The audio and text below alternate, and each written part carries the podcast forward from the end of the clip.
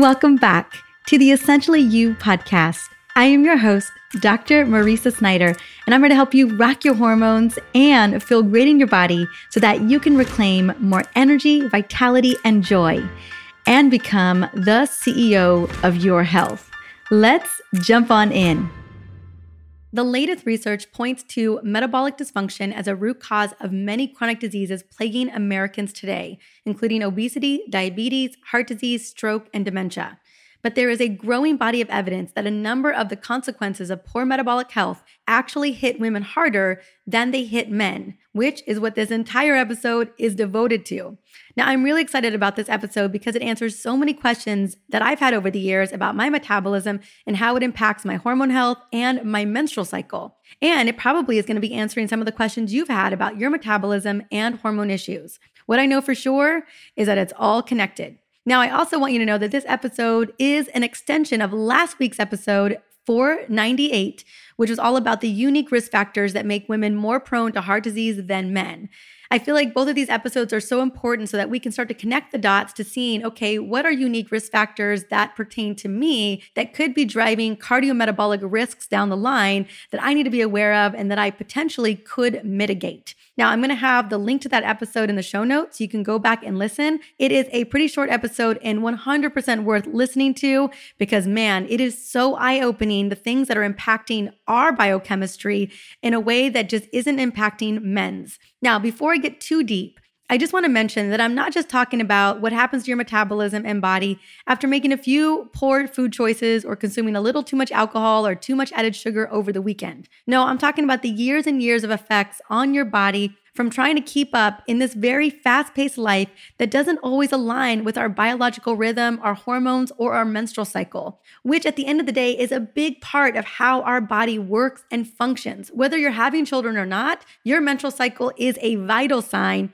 And so many of the different processes in our body are directed to ensure that your menstrual cycle is working properly, including the big whopper, your metabolic health.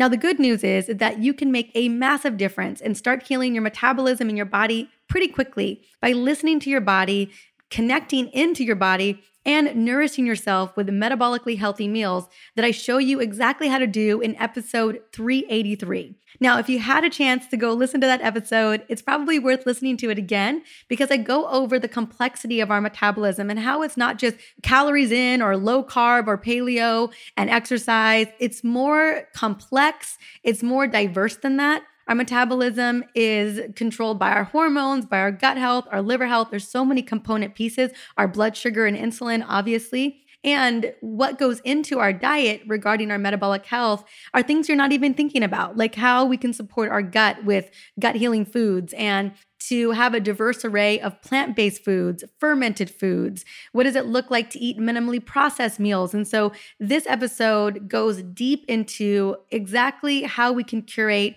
metabolically healthy meals on the day to day to begin to really heal our body. If you're wondering if there was ever an episode that is all about food as medicine, that is the episode. So I'll have the, the link for episode 383 in the show notes for you to go back and listen into. Okay. So, I've been talking a lot about metabolic dysfunction, and I bet you're wondering, what does it even mean? Like, it feels so vague. Well, clinically speaking, metabolic health is defined by optimal levels of five markers blood sugar, triglycerides, high density lipoprotein, so LDLs, cholesterol, blood pressure, and waist circumference without using medication. So, having these optimal levers, these optimal markers without medication. Now, we can improve most of these markers by consistently making choices that keep blood sugar in check, as well as insulin, and keeping it within a healthy range, because blood sugar and insulin levels are a big piece of this puzzle. Now, the opposite state is known as metabolic syndrome or metabolic dysfunction. And this is where people have three or more of the following traits a waistline of 35 inches for women and 40 inches for men, fasting blood glucose above 100 milligrams per deciliter. And this is what you would test first thing in the morning. LDL cholesterol less than 40 milligrams per deciliter, triglycerides above 150 milligrams per deciliter, and high blood pressure, which is 130 over 85 or higher, right? So 130 systolic over 85 diastolic or higher. Currently, only 8% of American adults have good metabolic health. The other 92% display one or more features that indicate that they have metabolic dysfunction and that their bodies are not able to utilize and process fat and carbohydrates efficiently for energy. And the symptoms of metabolic dysfunction can both be overt and subtle. Now, when we're talking about overt, metabolic dysfunction looks like obesity, which is dysfunctional body fat storage, often measured by BMI, insulin resistance and diabetes, which is dysfunctional glucose processing, non alcoholic fatty liver disease, which is dysfunctional management of glucose and fat in our liver, Cancer, because remember, cancer cells thrive on excess sugar. Alzheimer's disease, which is now being called type 3 diabetes with evidence of insulin resistance in the brain, and cardiovascular disease like heart attack and stroke, which is damage to our blood vessels from inflammation and excess glucose, and chronic kidney disease, which is vessels of the kidney impaired by excess glucose. Now, more subtly, poor metabolic health can look like a full spectrum of daily pain points of modern living that keep us from reaching our full potential and goals, right? It's the daily struggles fatigue, brain fog, depression, anxiety, lack of exercise endurance and strength, infertility, irregular menstrual cycles, hot flashes, acne, chronic pain, increased appetite, cravings, and more. Now, statistics show that by the age of 45 years old, 88% of women will be struggling with one or more of these features of metabolic dysfunction, the overt features, right? The lab features. And women are more likely than men to be overweight or have obesity, which is a significant risk factor for diabetes, cardiovascular disease, and even Alzheimer's. Women are also more likely to have impaired glucose tolerance throughout their lifetime. Now, several factors are responsible for these differences, including genetics, body fat distribution, BMI, history of gestational diabetes, and balance of sex hormones. Studies show women are more likely to experience sleep disturbances and insomnia, as well as higher levels of stress, all of which are linked to an increased risk of metabolic disease. Also, many issues affecting women's health can have roots in poor sugar regulation and insulin resistance. These include polycystic ovarian syndrome, infertility, menstrual cycle dysfunction, menopausal symptoms, weight management, and even skin health. Now, I want to take a look at the six major ways in which metabolic health directly impacts women's health because I want to give like details on how, when we have impaired metabolic health, how that can absolutely just completely mess with our body's biochemistry. And on the flip side, that when we have good metabolic health, when we work on our metabolism, we can begin to alleviate some of these specific factors that are directly connected to us. So, the first one I want to start with, which is, gosh, it is a biggie for so many women out there, maybe even you, is polycystic ovarian syndrome and infertility. Polycystic ovarian syndrome is a leading cause of infertility, and women with PCOS are more likely to be insulin resistant and develop diabetes. So, what is PCOS? Well, PCOS is a hormone disorder that is the most common cause of female infertility today. According to the Centers for Disease Control and Prevention, the CDC, PCOS affects 6 to 12% of US women of reproductive age and as many as 5 million women in the US. This exact cause of PCOS is unknown. We know that it's a mixture of genetics and lifestyle that's playing a role, right? But PCOS is a condition of hormonal imbalance. So the symptoms can really widely vary. That's why PCOS, it's a syndrome. They can include irregular menstrual cycles, obesity, infertility, increased levels of male hormones, thinning scalp hair, excess body hair, acne, and many small follicles or collections of cells developing fluid on our ovaries, right? That polycystic ovarian piece. In addition, PCOS has metabolic consequences. Research shows that as many as 70% of women with PCOS have insulin resistance. The CDC reports that more than half of women with PCOS will develop type 2 diabetes by age 40. While it's not entirely clear why insulin resistance affects so many women with PCOS, it likely involves a combination of genetics, diet, and again, lifestyle factors like stress, right? But exactly how do these high insulin levels affect PCOS and infertility? Like, how, what is the metabolic connection here? Well, excess insulin in the body stimulates the theca cells of the ovaries to produce excess masculine hormones, also known as androgens, right, including testosterone, which leads to many of the symptoms of PCOS like infertility and hair growth. Some research shows that women with PCOS and high levels of androgens have higher blood glucose levels than women with PCOS who have lower androgen levels. And while excess insulin resistance can spur increases in androgens, high androgen levels can worsen insulin resistance in several ways, including lowering levels of adileptin, an insulin sensitizing hormone, and impairing insulin activity in muscle and fat cells. So, how do we begin to heal it? Now, mind you, this is the million dollar question, and there's so many great courses and books on it as well. But I just want you to know that there is good news that diet and lifestyle changes can make a massive difference for many women. One study showed that 24 weeks on a low glycemic diet improved insulin sensitivity and lowered fasting insulin for women with PCOS. Other studies have demonstrated similar effects.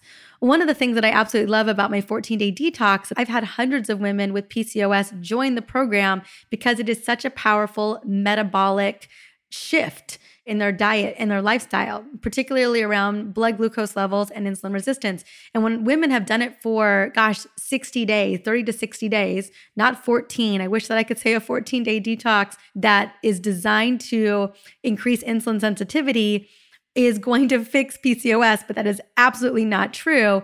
But we have seen some incredible things with women doing it for 30 to 60 days where their periods come back, their fasting blood sugar lowers, where we've seen fasting insulin levels lower. Um, and other other indicators of metabolic dysfunction where they begin to feel better. The acne goes away, their the hair growth decreases, and again, and their their cycle is more regular. So again, you know, there's a lot of programs out there that can help reduce and improve insulin sensitivity. That's just one example that I have seen within my own community work for women.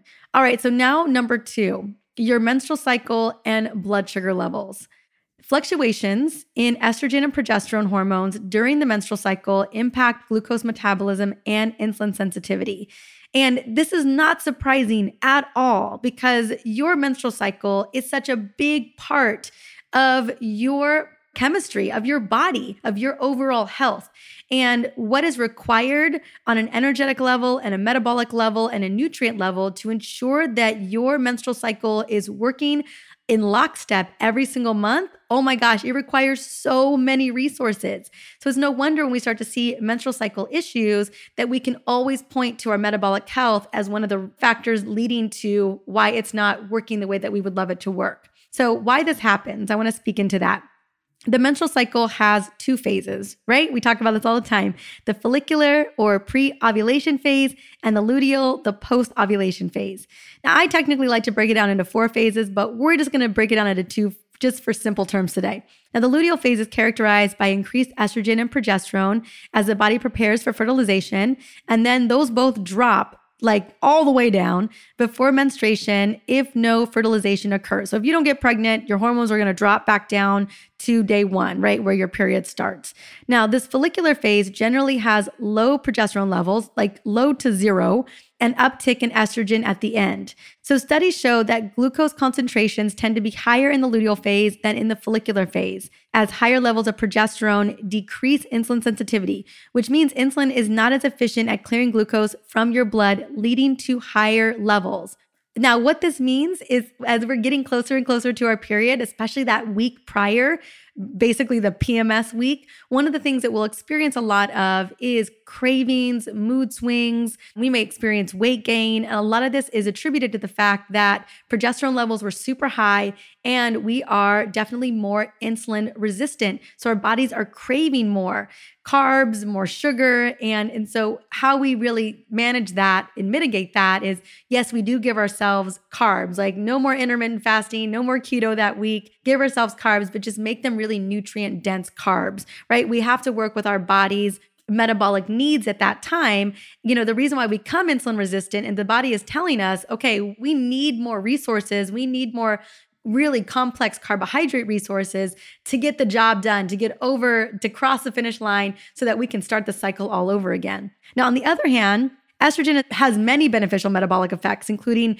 improving the expression of insulin signaling molecules in skeletal muscles, especially when it comes to humans and lowering visceral fat and improving insulin sensitivity in women. Some studies also find that fasting insulin rises before ovulation, reaching a height during the luteal phase. This adds weight to the studies demonstrating lower insulin sensitivity during that luteal phase. So during the follicular phase, a very different ball game, right? This is where we can really push intermittent fasting. We can really push a keto centric diet if that works for you. We can kind of push the envelope in heavier weight training because we are more insulin sensitive. We've got more muscle capacity. So if there was a time to push, it, that's really the time where we should leverage our metabolism in a way that gets us a lot of gains. Whereas we should be a lot more gentler with ourselves at the end of that luteal phase, mainly because we're just needing more energy at that time. So it's really fascinating because so often no one tells us that our menstrual cycle is dynamic and that it's metabolically changing. And there's a reason why we've got cravings right before our period, or there's a reason why we feel like we can really push hard before ovulation, but man, we feel like a puddle on the ground right before our period. It is literally blood sugar changes, insulin changes, hormone changes, metabolic changes, even muscle composition and the way that we manage stress shifts and changes during our cycle. And without that awareness, man, we just beat ourselves up and we we have so much shame and also blame from the culture that we're just not who we need to be or how we should be during parts of our cycle as well. And it's all just a bunch of BS. Your cycle and your body is so inherently smart and it's got such a wisdom to it that it's literally trying to push you in the right direction. But because all these cultural norms tell us that, oh, this is wrong and oh, this is not how it's supposed to be, you just need to push through it. That's just a bunch of BS, right? That we now know when we look at the metabolic changes in regards to our menstrual cycle that there are glaring you know lifestyle switches that we need to make that really support not only our menstrual health but our overall metabolic health as well. And it's because when we push through those and we ignore our body that we again we have higher risk factors for cardiometabolic disease down the road. So what do we do? One of the pieces when it comes to our menstrual cycle is one understanding it to track it. So, like, know what's going on with your cycle. And then, you know, in that understanding piece, really work with your phases of your cycle to nourish your body in a way that's going to support your metabolic hormones, it's going to support your actual sex hormones, and going to, you know, help your body thrive in those states. Number three, hot flashes and other menopausal symptoms. So, research shows a relationship between high blood sugar levels and menopausal symptoms. We're talking diabetes and insulin resistance because they appear to become more worse. It seems like after we get over the menopausal hurdle, our risk factors jump significantly, right? Even before menopause, as the statistic that I shared with you early, women at 45 years old, I am a year and a half away from being 45 years old. Like the idea that 88% of us by that time have one marker at least towards metabolic dysfunction is just alarming. And it just really makes us think like, what is going down in our 30s and our early 40s, even in our 20s, that is driving this, right? You think about dementia and Alzheimer's, by the time it shows up, we'll have had like laid the foundation for dementia and Alzheimer's, you know, a decade and a half prior, 15 years prior. And so when you think about when we see this uptick in cardiometabolic risk in women, it's not at 55 that when the alarm is sounded, we needed to be worried about it. Yes, can we make changes at 55? Absolutely. But it was at 35, at 40, where we needed to really be paying attention and mitigating the fact that these declining hormones are going to put us at a greater risk. So, why does this happen?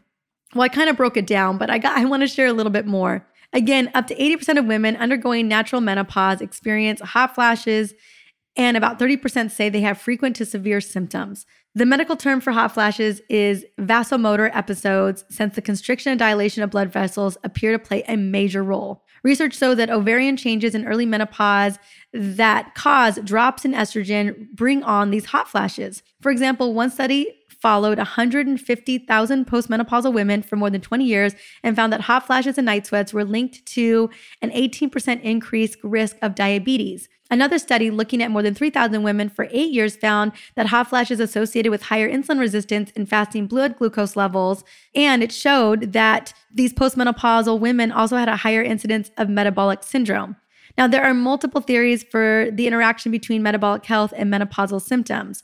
After menopause, women face a significant increase in central obesity, insulin resistance, and an increase in body fat composition across the board, along with high cholesterol, triglycerides, and other components of metabolic dysfunction.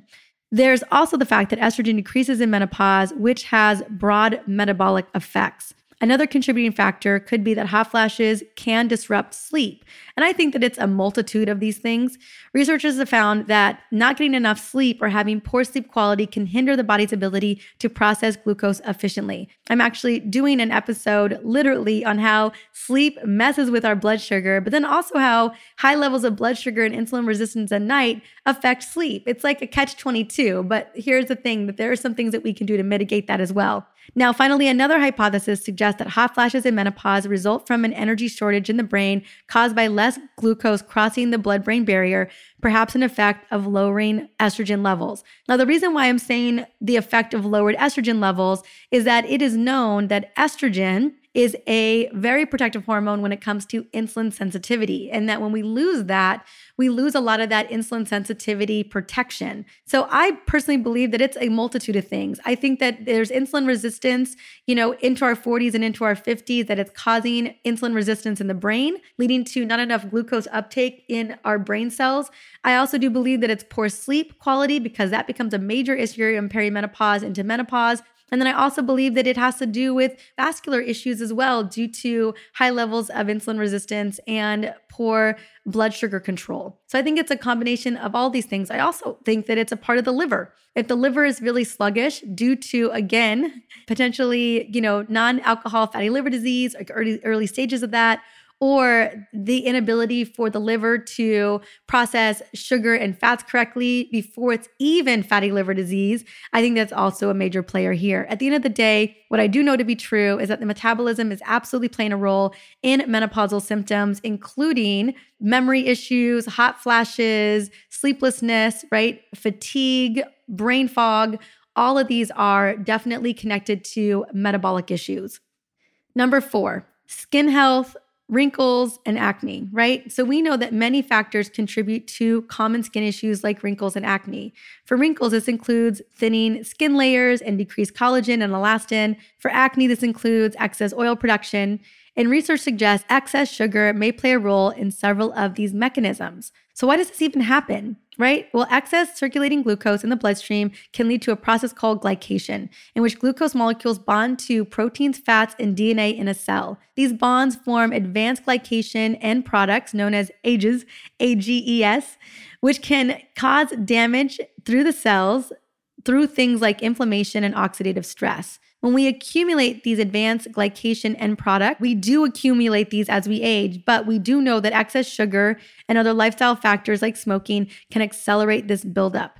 Now, the problem of glycation for the skin is that it alters normal collagen function. Collagen is a protein that plays a vital role in skin structure and resilience. It also helps give blood vessels their structure, which is why advanced glycation end products can lead to vascular conditions as well. So, when it comes to acne, and that's specifically so if we're thinking, gosh, we're seeing increased aging, it's not just sun, right? It could be just increased sugar consumption or poor blood sugar control that's driving this glycation response. Now, when it comes to acne, there is a body of evidence showing correlations with elevated blood sugar.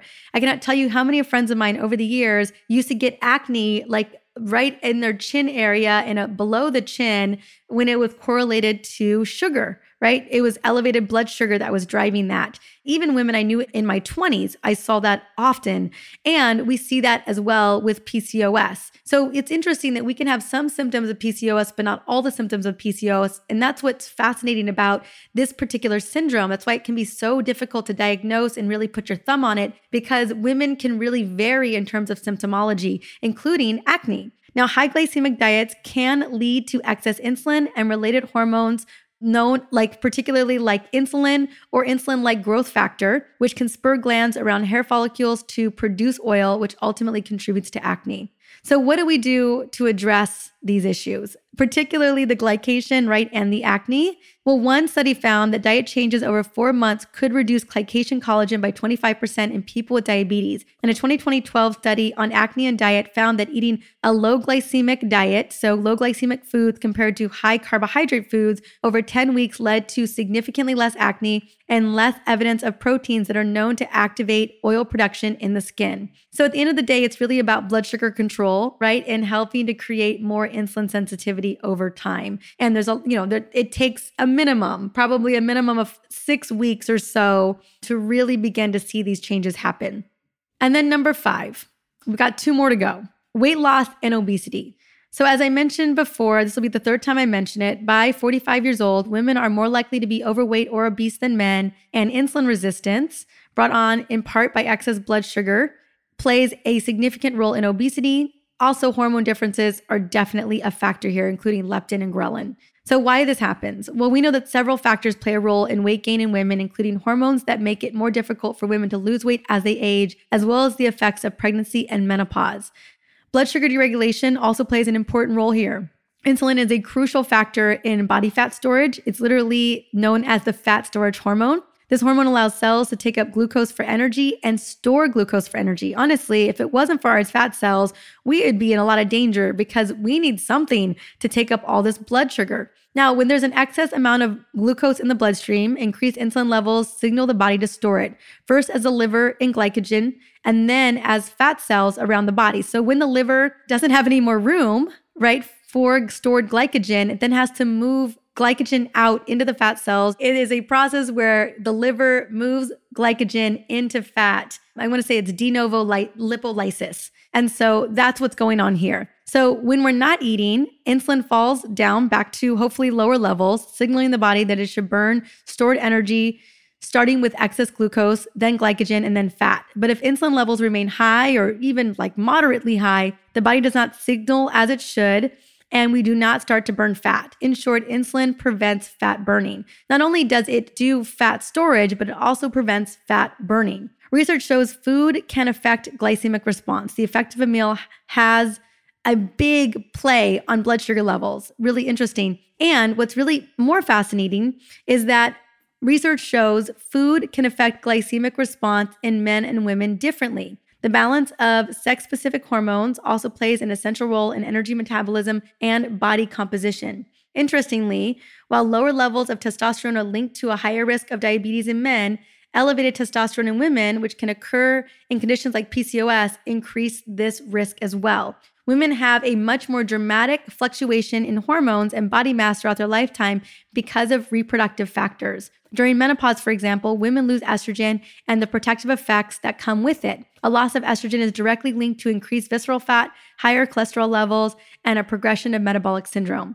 As life expectancies have climbed in recent years, women now spend several decades with decreased estrogen, facing these health challenges from which they previously had a lot of protection with when they had estrogen coursing through their bodies. So, how do we address this? How do we address that there are, again, dynamic metabolic changes and blood sugar changes in women based on the different phases in our cycle, the different phases in our life, whether we're pregnant or not, whether we're going through perimenopause or not, whether we're in menopause or postmenopause, right? There's a lot to consider. It just gets a little bit more complex for us. So, given that the multiple potential factors in obesity for women throughout our lives is at play here. One of the best ways to maintain a healthy weight is to develop a habit of eating for stable blood sugar levels. This awareness of optimal dietary and lifestyle choices to keep glucose in a healthy and stable range is especially important as metabolic challenges increase after menopause. If diet is not enough, you can always add more movement, more exercise. You can get supplements to help you as well. One of my absolute favorite supplements is my blood sugar balancing Gluco Support which I think is a game changer. So if you are in perimenopause or menopause and your blood sugar at your annual exam has been ticking up, up, up gradually, best believe that 10 years prior, insulin resistance was probably taking place earlier. Unfortunately, we don't test for insulin or fasting insulin, which is just, oh, just such a bummer. But if you have noticed that and you're looking for something to help mitigate increased blood sugar and support lifestyle choices, I highly recommend Gluco Support as a daily supplement. What I recommend is taking two pills in the morning before breakfast and then having two pills at night before dinner. So that's how I recommend breaking them up. That way, you set the tone from the get go in the morning to support blood sugars throughout the day. And then your biggest meal is often dinner. At least I know for us it is. And I feel like that's the majority of us in the world and in this country in particular. And so if we can take a really supportive, blood glucose supplement before that biggest meal, it can really make a big difference. Also, we're more insulin resistant at night just because that's the way our circadian clock works. That's a big motivation to want to take something in the evening to help mitigate the fact that we're just more insulin resistant in general in the evening. It is super simple, super powerful to take. I will have the link to Gluco Support in my show notes in case you want to give it a go. Again, lots of incredible herbs here that are designed to lower post meal insulin response, post meal glucose response, and help to support metabolic markers like lipids, triglycerides, and cholesterol. So it looks at all facets of your metabolic health, not just blood sugar control and insulin control. It's more than that. Okay. Number six, the last but not least. I know this has been, whew, this has been a marathon of an episode, but I promise it is worth it I think the more that we understand what's going on and how blood sugar metabolism and overall metabolic health has a profound impact on our particular physiology is important. These are the things that have been missing for so long, and it is majorly caused issues for us metabolically and mortality rates, right? Mortality rates are greater for women than they are men when it comes to cardiovascular health and cardiovascular disease. So I just feel like it's really important for us to really get a fuller picture of what's going on. Number six, metabolic health and dementia. This is a big one, right? So if you want, I you know, I would ask you to take notes, but most likely if you're like me, you're taking a walk or you're in your car or you're doing dishes or you're running around the house, handling stuff around the house, right? With your earbuds in. So I want to speak into notes or no notes. You know, women are unfortunately far more likely to suffer from dementia than men. While many factors may account for this, studies show people with high blood sugar have a higher risk of Alzheimer's, dementia, and cognitive impairment. So, why is this happening? Across the globe, the number of women with dementia is two times the number in men. According to the American Alzheimer's Association, close to 4 million women have Alzheimer's, a form of dementia, almost two thirds of all cases. Kind of reminds me, it's a little bit less than autoimmune conditions, which is 75%. Here we're talking about like 66%, right? One simple potential reason women live longer than men, making it more likely that they reach ages that put them at greater risk. But there are metabolic health reasons as well. For example, one study found that people with prediabetes have 1.5 times higher risk of vascular dementia or cognitive dysfunction related to reduced blood flow to the brain. This finding held up even when researchers controlled for confounding risk factors like BMI, smoking, and certain medications. In another study, they looked at more than 80,000 people over 60 years old. Researchers found that metabolic syndrome increased the risk of developing Alzheimer's disease by 11 times. Metabolic syndrome also causes inflammation, which exacerbates Alzheimer's disease. Another theory involves the damage to the blood brain barrier. Metabolic syndrome is known to contribute to oxidative stress, in which free radicals can damage those cells. Oxidative stress and excess glucose and fats contribute to vascular dysfunction and disrupt the blood brain barrier, responsible for controlling which molecules move from the bloodstream to the brain. When that barrier is damaged, more inflammatory cells and pathogens can pass through, leading to neuroinflammation, a driver of dementia. Finally, dysfunction of the mitochondria or our little energy factories, you know, I love them so much, of our cells in our bodies is involved in the development of insulin resistance.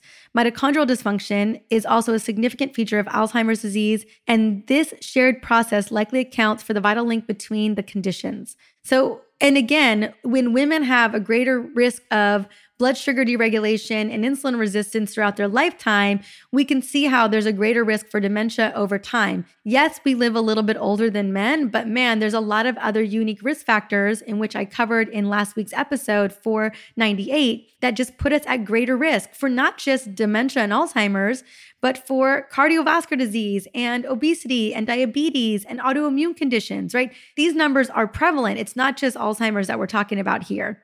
So, how do we heal and mitigate the risk for Alzheimer's, right? Again, maintaining healthy glucose and insulin levels is going to be essential for protecting the brain. In fact, researchers from the diabetes studies conclude that their findings suggest that a significant portion of cases of dementia in women may be preventable by effectively controlling insulin homeostasis. Lastly, there are a few of my go to tricks that work for all metabolic dysfunction issues, right? Because at the end of the day, we know how metabolic dysfunction is classified. We also know the risk factors specifically relating to women. And so we know we can pull those levers, those lifestyle levers, along with helping to keep our blood sugar balance and our insulin as stable as possible. So, some of my favorite tricks here, and I absolutely have episodes diving into these topics specifically um, circadian based intermittent fasting, and even maybe some more elongated intermittent fasting, right? You're kind of playing with fasting, but also know when you need to be in specific fasting windows. For instance, there's a time where we can really pull the lever on intermittent fasting in our cycle. And then there's other times in our cycle, that week leading up to our period, where we should not be intermittent fasting at all. Like the most we should do is that 12 hour circadian fast, because that's really what allows our circadian rhythm to work well. But we also got to be working with our 28 day cycle too. So just note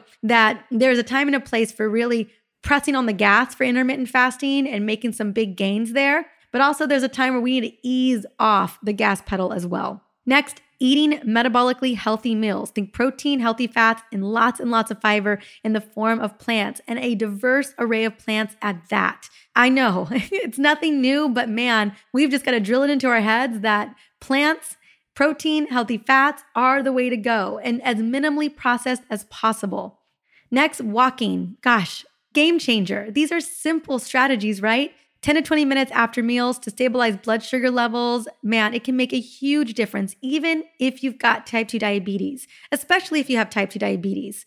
Avoiding added sugar, especially those found in processed foods and drinks, and then taking a blood sugar balancing supplement like my Gluco Support or metabolic restore. I also have a metabolic restore supplement as well. I love them paired together. They do not cancel each other out, they're designed to build on each other. I take metabolic restore right now because I'm still breastfeeding. And the second I am done with that journey, I'm going to start Gluco Support. But it has been a game changer for my mom and family members, for Alex, my husband, and for so many of my amazing, essentially whole customers who are adding Gluco Support into their daily regimen. Now, you can find links to these topics and the products in the show notes. I will have them all. And last but not least, I want to just take a moment and share with you that right now you can enter to win my 500th episode, my podcast episode giveaway here on the Essentially You podcast. I'm giving away over $500 in prizes, including some Apple AirPods. And I have a feeling you could be one of the three people winning some incredible prizes. Now, all you got to do is take one minute to subscribe and rate this show on iTunes, Spotify, or Google Play, or whatever platform you listen to this show on and then go to drmariza.com slash 500 giveaway to enter to win. Now, before you go, all you got to do, again, quickly subscribe and rate the show and then enter into the giveaway. I will have the link in the show notes and everything that you need to know about the giveaway will be inside the link. Again, it's D-R-M-A-R-I-Z-A dot com slash 500, so 500 giveaway. And again, it's all in the show notes for this episode, episode 501. We just passed 500 episodes yesterday. I loved yesterday's episode as well. If you haven't had a chance, go and check it out. It was not hard hitting, but like just some truth. And it really also tells you a little bit of the direction that the podcast is going as well in 2023. And I will be announcing three winners next week here on the show on Tuesday, March 14th. So be sure to tune in on Tuesday as well for the three winner announcement. As always, thank you so much for listening in on this big old episode that really dives into our unique factors that really determine our metabolic health and why we should have them on our radar. Again, thank you so much. If there's someone that needs to listen to this episode, be sure to share it with them by taking a screenshot or however you love to share episodes. All right, talk to you soon. Bye.